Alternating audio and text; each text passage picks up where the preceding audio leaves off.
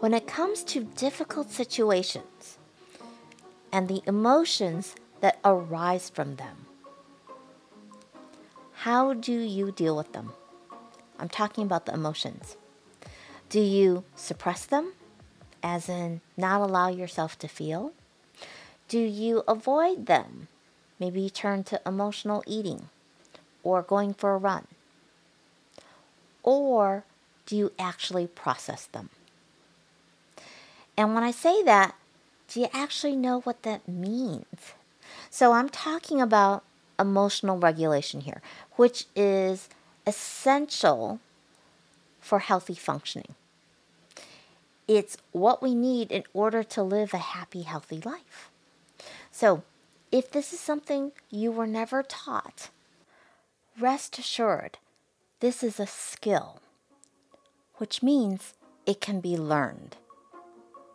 So in today's episode, which is part one of a four-part series, I'm going to be walking you through step one of processing your emotions.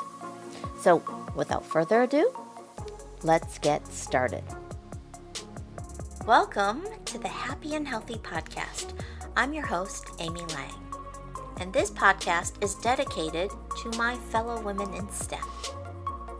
After working in high tech for ten years, in two thousand four, I became the proud owner of Pacific Heights Health Club in San Francisco, where I worked with thousands of clients over the span of fifteen years to help them reach their health and fitness goals. Now I'm sharing what I've learned about what works as well as what doesn't work when it comes to making healthy habits stick. So, if you want to find out what it takes to achieve lasting weight loss, to create deep health, and feel empowered to live the life you want, you're in the right place. Episode number one hundred eighty-seven. Well, hi there, Amy here. Thank you so much for joining me today. So, I am really excited because this is going to be a super helpful series for you. We are going to be talking about processing your emotions. So, a few weeks ago, I offered a live workshop called Stop Emotional Eating. And during that workshop, we were talking about emotional eating as a coping mechanism to deal with what? To deal with the emotions that we actually have been avoiding. And so if you hear funny little squeaking sounds in the background, it is Moxie playing with a toy. I have her this weekend, and um, unfortunately, whenever I start talking, she, I think she's playing with a toy as a way to um, try to get me to stop because, or just to entertain herself because I'm not playing with her. Anyway, so if you hear that squeaking noise in the background, that's what it is. So when I talk about processing our emotions, I was thinking about what would be a good analogy or metaphor to help you understand it. And what occurred to me was an incident about mm, maybe fifteen years ago when I was in Seoul, Korea, and it was for my brother's wedding. And I remember when we were leaving, we were at the gate and we had to take an escalator down. And there was a couple of tables set up. And they were basically doing like a health screening of sorts. There was some paperwork. They asked you some questions. I think they even took our temperature. And so what was really interesting was, I think maybe they were short-staffed, but we were actually on the escalator and noticed ahead of us that there was like a stall in the processing. And yet, so people were standing at the bottom of the escalator and not moving forward, which meant that the people who needed to step off the escalator had nowhere to go. And it was basically a disaster waiting to happen. Fortunately, Matt actually had the presence of mind, and probably with his training too, he had the presence of mind to hit the um, that button on the escalator that stops it from moving. Because otherwise, it was about to become a crush of people. And so, to me, that's a great way to think about when you have emotions coming in, right, that need to be processed. And different emotions have different processing needs. So you can imagine as people were coming off the escalator, you may have, for a health screening, maybe they were checking temperature. And some people had a normal temperature. They could keep going. Other people maybe had a temperature, in which case there was a different process that needed to take place. Were you a citizen? Were you not a citizen? What were their protocols? And so when it got backed up, you saw this disaster kind of trying to, uh, or about to unfold. And so what I want to do is help you make sure that we're not creating that disaster. Because what ends up happening, if we're not able to respond appropriately, right, to make intentional choices that are aligned with our values, which are essential for healthy functioning, what we end up doing if we haven't been processing our emotions is we can easily react impulsively. Maybe you hold resentment. Maybe you overreact. And all of this is due to emotions that haven't been processed, processed in a way that is helpful. And so what I want to do is actually walk you through four steps that you are going to be taking. And I'm going to focus on the very first step today. So before I get into that, I really want you, when, when I talk about processing your emotions, I'm actually talking about a bigger topic, which is emotional regulation. So emotional regulation is a process. That's why I keep saying processing your emotions is a process, right? And it is a skill that can be learned. So just because you haven't been taught how to do it doesn't mean that you can't learn. Okay, because it is a skill. The third thing I want you to understand is that emotions are actually felt in our body. And when you look at the word, like the root of the word, E, and then motion, we are meant to act as a result of how we feel. Anyone who does marketing knows that the way to get someone to act, to behave differently, is to tap into their emotions. So, emotions are felt in your body, and our emotions have a function. Every emotion, all the different kinds of emotion, emotions have a function. So keep that in mind as we think about processing them.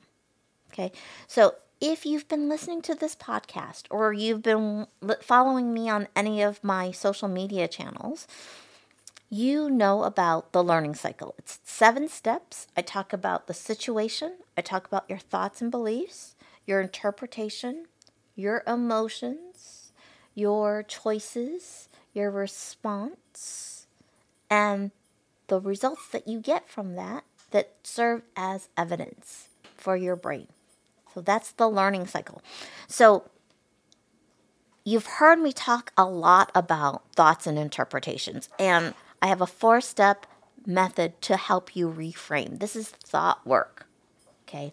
What we're talking about today is actually more emotion work, if you will. And so when you look at our emotions, what are the different ways we go about dealing with them? So I think most people, like when it comes to dealing with our emotions, venting is an option. And I, I think actually venting works because what we're doing is we're connecting with someone else through em- empathy, and that helps. But other coping mechanisms, which aren't as helpful because they don't really resolve the underlying problem, right? We're not getting to the root cause, are things like emotional eating. And maybe some people might have a slightly healthier way of dealing with it, which might be going for a run. But at the end of the day, if there is an emotion that needs to be processed and it's not getting an opportunity to go through that processing, then even a run at some point will become less and less effective. So what we want to do is when it, when you think about coping or you think about tools, we, you know, if you have a nail, you want to use a hammer.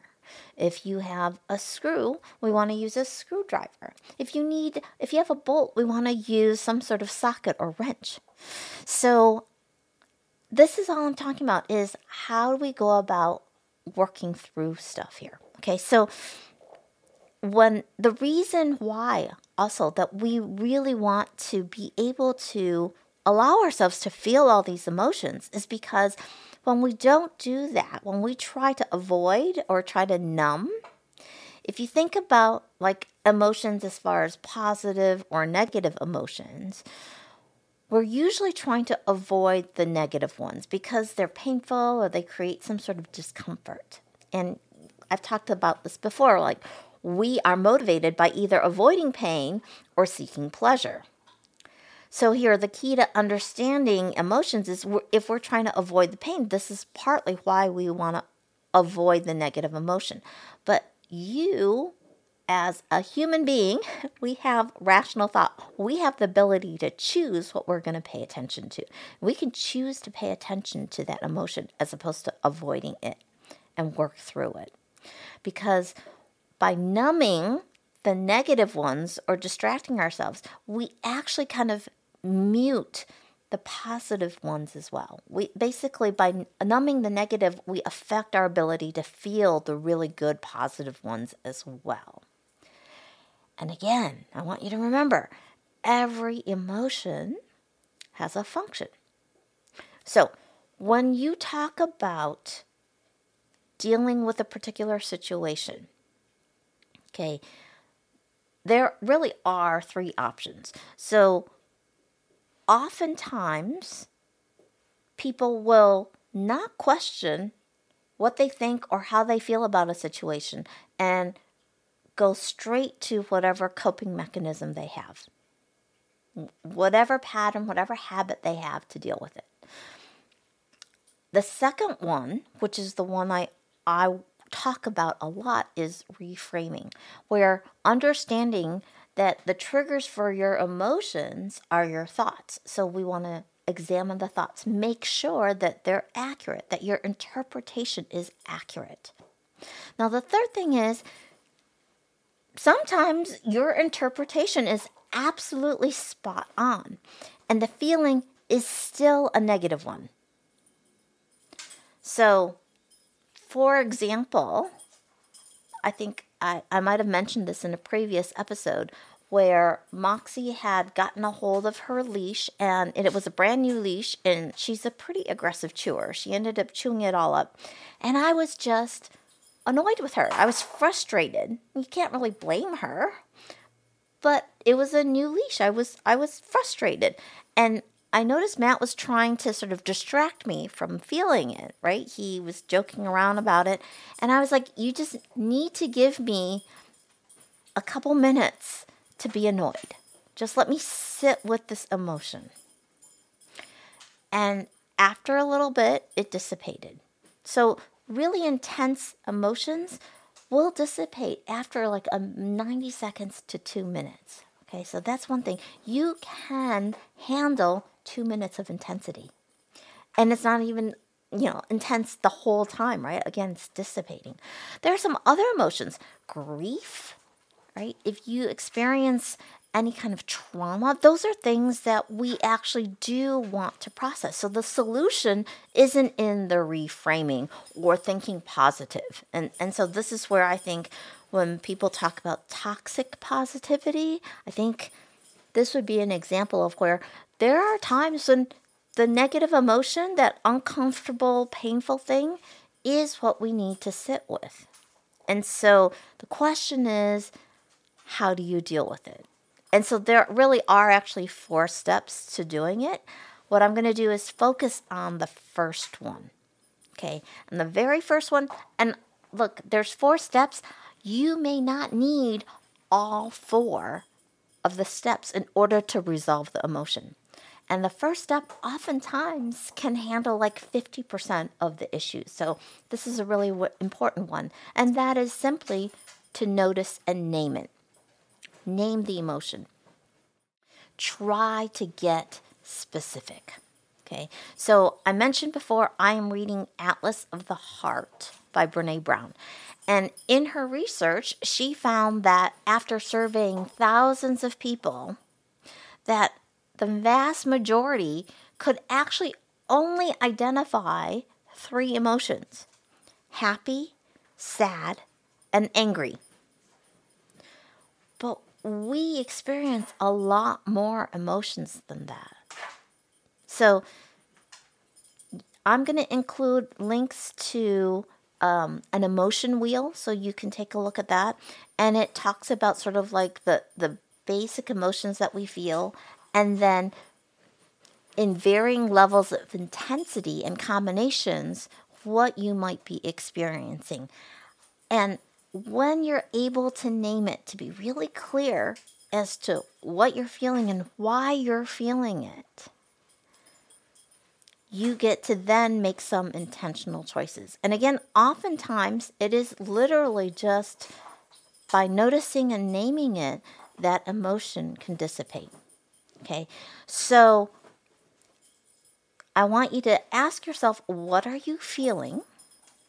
And also notice how it shows up in your body. So another chart I'm going to include is one to a map of emotions, where there were these researchers from Finland who actually, again, surveyed thousands of people and had them actually indicate hot and cold, like how they were feeling in different parts of their body. And actually, I will tell you a story. When I was in my early thirties, I remember working with a professional development coach, and I told her, I noticed that I felt like I was living primarily in my head and in my torso, in my trunk. That was it. Like, my arms were attached to me and my legs were attached to me, but I didn't really feel like I lived in them. And I had this aha experience when I looked at this map of emotions, because fear, all of what I was seeing showed up with the emotion of fear. So there was a lot of fear that was still trapped in my body at that time. And if that's something that you notice, one thing that I found really helpful, I went to go see someone who did Rolfing, R O L F I N G. And it's named after Ida Rolf. It's also known as structural integration. And I found that was really helpful and getting myself to, to sort of release all that emotion that was trapped in my body that needed a way to, to get out of all the fascia and tissues in my body, okay? Now, that's one way to do it. There's obviously different methods, but it was one that you might want to check out, okay? So the other thing that I want you to be aware of when I talk about noticing and naming your emotions is that oftentimes when I hear people say, like, complete the sentence, I feel blank. And I want you, again, to look at, like, that emotion wheel to say, I feel sad, I feel joy, I feel happy, I feel content, I feel bored. Those are the emotions I'm looking for. A lot of times when people try to answer the question, I feel, or finish, I should say, the statement, I feel, they may end up saying things like, I feel like a loser, or I feel that the world is against me. Or they may actually say, I am. I am sad. So what I want you to be aware of is when you say things like, I feel like, or I feel that, and then you start talking about a situation, that's a thought. That's not a feeling. If you say, I am sad, what we want to do is make a distinction between a feeling that's a state and a feeling that's a trait. And by this I mean, when you say it's a state, this is like, I feel happy, but in a few minutes I might not be happy anymore because I'm thinking about something else. That would be a state. Versus, I am happy. This is a happy person. This is an optimistic person, right? So traits are about, like, are you optimistic? Are you pessimistic? They tend to be more like when we talk about someone's personality. It's part of their identity, which it has a permanence to it. So in positive psychology, so this is Martin Seligman, he talks about three P's: personalization, permanence, and pervasiveness. And when you look at like how you're feeling about something, if you say, I feel, you're talking about a state. If you say, I am, you've personalized it. And that actually means that there's a permanence to it as well. Much harder to change. So when I work with people who struggle with emotional eating and they refer to themselves as an emotional eater, again, we're talking about identity. I want to reframe that. You just shift it to emotional eating as a behavior, then it's much easier to change. Then it doesn't have that permanence. And the third P is pervasiveness, where it's all around you. It's not isolated to a specific situation. If the world, I feel like the world is against me, that's like a pervasiveness thing versus in this particular situation. So maybe you can look at different aspects of your life and see, is it really happening everywhere, or is it happening just in one specific situation? Maybe one specific individual where you have some work to do, some conversations to have about expectations and things like that. All right? So that's it for step one, the notice and name it. And in the next episode, I'm going to be sharing with you what step two is. Okay. And again, this is going to end up being a series. I'm pretty sure this is going to end up being a four-part series. Um, maybe five. We'll see. Maybe there'll be a bonus episode. All right. So if you found this episode helpful, do me a favor. Share it. Share it or write a review so that the algorithm will make it easier for people to find, for other people to find this episode. Okay? And if you get a chance, I would love for you to send me an email. Let me know what in particular resonated with you. Did you have an aha moment? And do you have any questions? I would love to get your email. I read each one of them personally. Okay? So I'm going to wrap things up today with a quote by Parker Palmer. Anytime we listen to true self and give the care it requires, we do it not only for ourselves, but for the many whose lives we touch. You've been listening to the Happy and Healthy Podcast with Amy Lang. If you enjoyed today's episode, by all means, hit the subscribe button now. If you're ready to get started, visit my website, moxie club dot com. That's M-O-X-I-E hyphen C-L-U-B dot com. And sign up for my free mini course, How to Lose Weight for the Last Time. And remember, making your choices when you're in a state of abundance is where the magic happens.